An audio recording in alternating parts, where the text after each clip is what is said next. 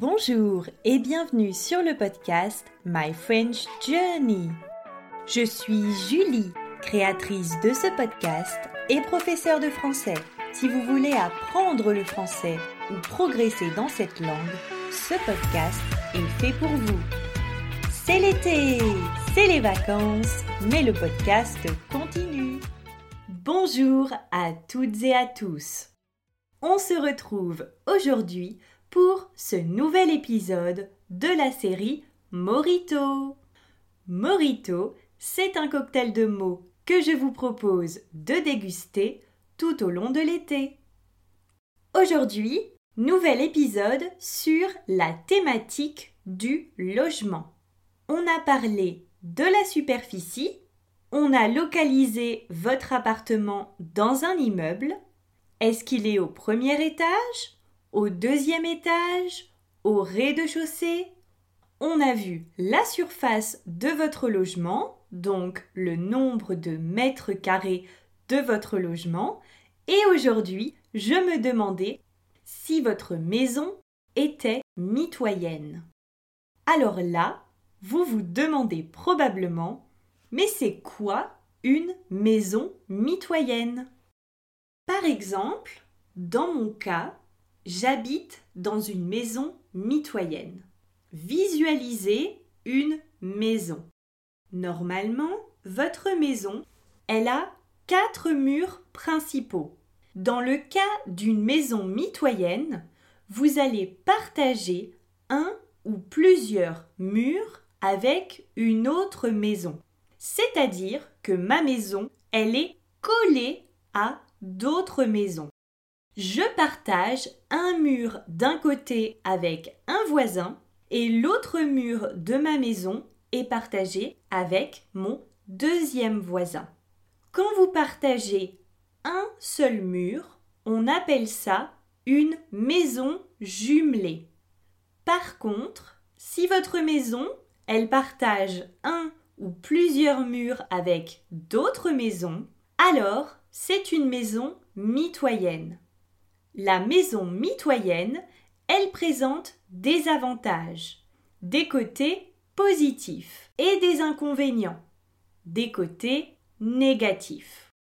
Commençons par les côtés positifs. Si vous voulez acheter ou louer une maison, une maison mitoyenne, eh bien, elle sera moins chère qu'une maison individuelle, un pavillon individuel, où vous ne partagez aucun mur avec d'autres voisins.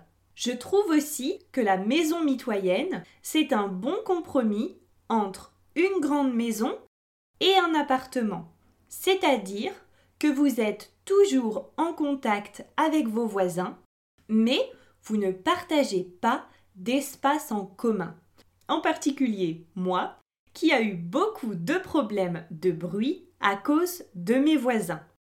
Maintenant, je me sens beaucoup mieux dans ma maison mitoyenne puisque je n'ai aucun voisin au-dessus et en dessous. Ils sont seulement sur les côtés. Alors bien sûr, ça peut être un inconvénient parce que ça dépend de l'isolation phonique de votre mur. Mais si votre mur est très fin et que vos voisins font beaucoup de bruit, vous risquez de les entendre. J'entends parfois mes voisins retraités qui font le ménage en musique, mais c'est très rare. Et ça ne me dérange pas vraiment, donc je ne leur dis rien. Mais ça dépend vraiment de la construction de votre maison mitoyenne et des personnes, évidemment, qui vivent à côté de chez vous.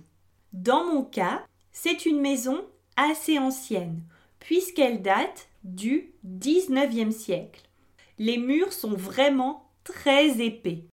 Pour vous dire à quel point les murs sont épais, au départ, quand je suis arrivée dans cette maison, la connexion Internet avait du mal à circuler dans la maison. C'est pour vous dire. La maison mitoyenne, elle est aussi moins chère. Ce qui est cool, c'est que pendant l'hiver, puisque les maisons sont finalement collées, c'est plus facile de chauffer la maison et vous pouvez faire des économies d'énergie. Autre avantage de la maison mitoyenne, c'est pour les cambriolages. Je rappelle qu'un cambriolage, c'est quand des personnes entrent chez vous alors qu'elles ne sont pas invitées et elles vont entrer chez vous pour voler des choses, pour vous cambrioler. Par exemple, prendre votre télé, votre argent, vos bijoux, etc. L'avantage de cette maison mitoyenne, c'est que c'est plus difficile de cambrioler. Parce que finalement, c'est très facile de voir si quelqu'un essaye d'entrer dans la maison d'à côté. Voilà pour la maison mitoyenne. Comme je vous ai dit, il y a aussi d'autres inconvénients. Le bruit, mais aussi le jardin, la terrasse, puisque vous avez une maison collée, un mur commun avec quelqu'un d'autre, eh bien votre jardin aussi en fait est collé. Vous avez une séparation, mais finalement vous êtes très proche de vos voisins, ce qui peut aussi être un inconvénient. Et vous, est-ce que vous vivez dans une maison mitoyenne ou un pavillon individuel? N'hésitez pas à me partager vos réponses sur la page Facebook du podcast ou encore par email. Je vous dis à demain